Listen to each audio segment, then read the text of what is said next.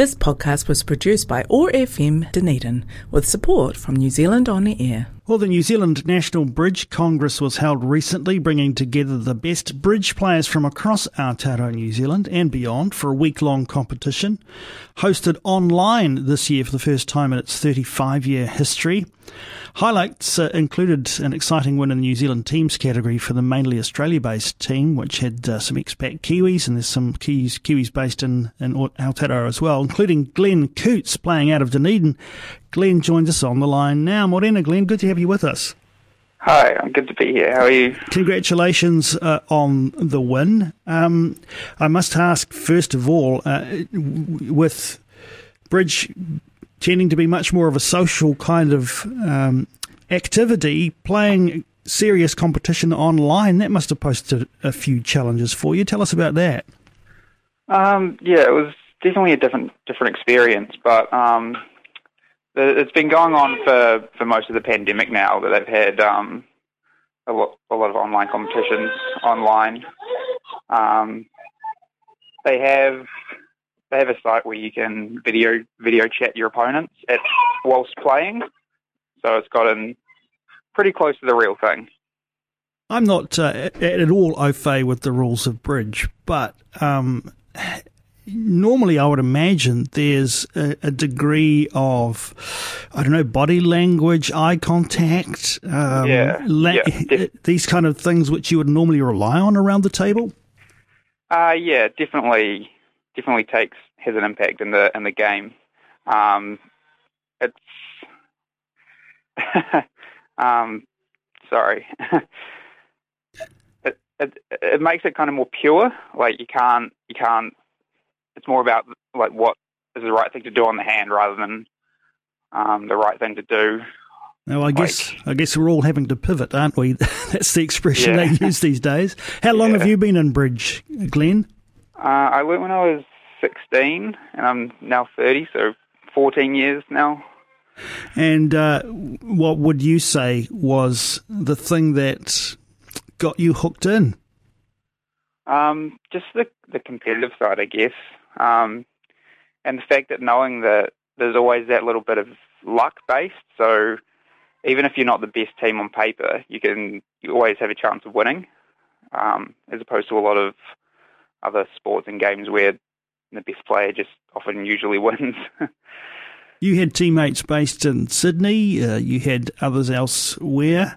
Um, yeah. How yeah. long has that relationship with your teammates been uh, in place, or do you just get thrown together for these kind of competitions? Uh, no. Um, well, one of my teammates was my older brother, so that relationship's been going on quite a long time. Um, but other than that, like you just meet people around the bridge scene and you just become very close.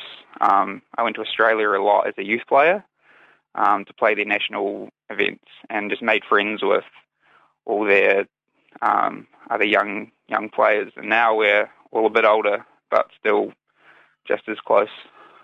You've got another brother, Sam, in the competition as well. He did pretty well, coming third in the pairs.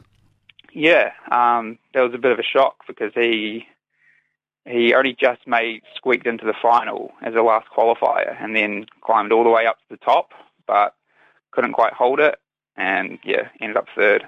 Quite a pretty good effort. Quite unusual, Glenn, to have uh, your, your, siblings um, enmeshed in the uh, activity that you're most passionate about in terms of your recreational side. Um, so you are obviously all. You, did you come from a bridge playing family, parents, and so forth? No, um, my my oldest brother James, who was who was on my team for the event, um, he learned through school, and then um, a few years later he started going overseas to Indonesia and Beijing, and me and my brother Sam were like, "This sounds like a good investment."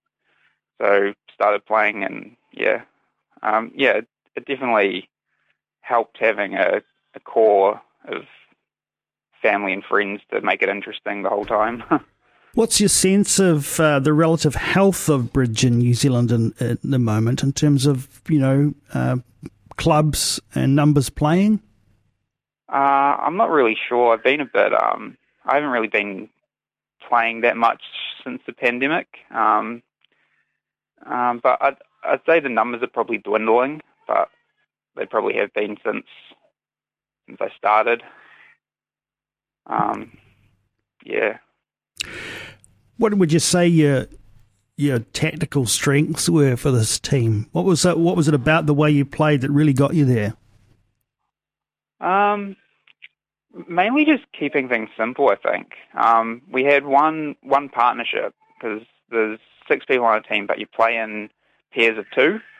Um, so we had one pair that was quite established, um, had lots of agreements, but um, our other two pairs were basically first-time partnerships, hadn't really played together before, and yeah, we just needed to keep it simple so no one got confused, and then just yeah, try our best to find points where we could. what did the win mean for the team? Uh, was there cash prizes and so forth? Um, yeah, there was a cash prize. I'm not 100% sure how much it was. Um, I think it was about, yeah, um, about $2,000. But Glenn, that must must mean that it hasn't really filtered through to your pocket yet. Yeah, yeah. One of my teammates is um, in charge of all all the all the money.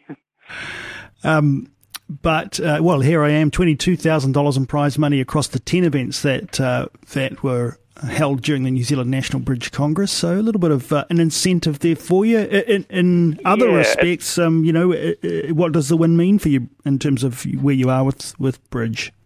Oh, it was, it was always pretty meaningful. It, it was a bit.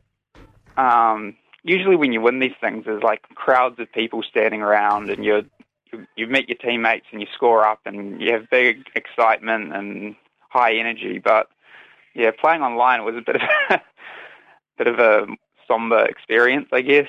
We just kind of all met up and was like, "Oh, we won," but be- it was still still um really great experience to to get through all the knockout stages.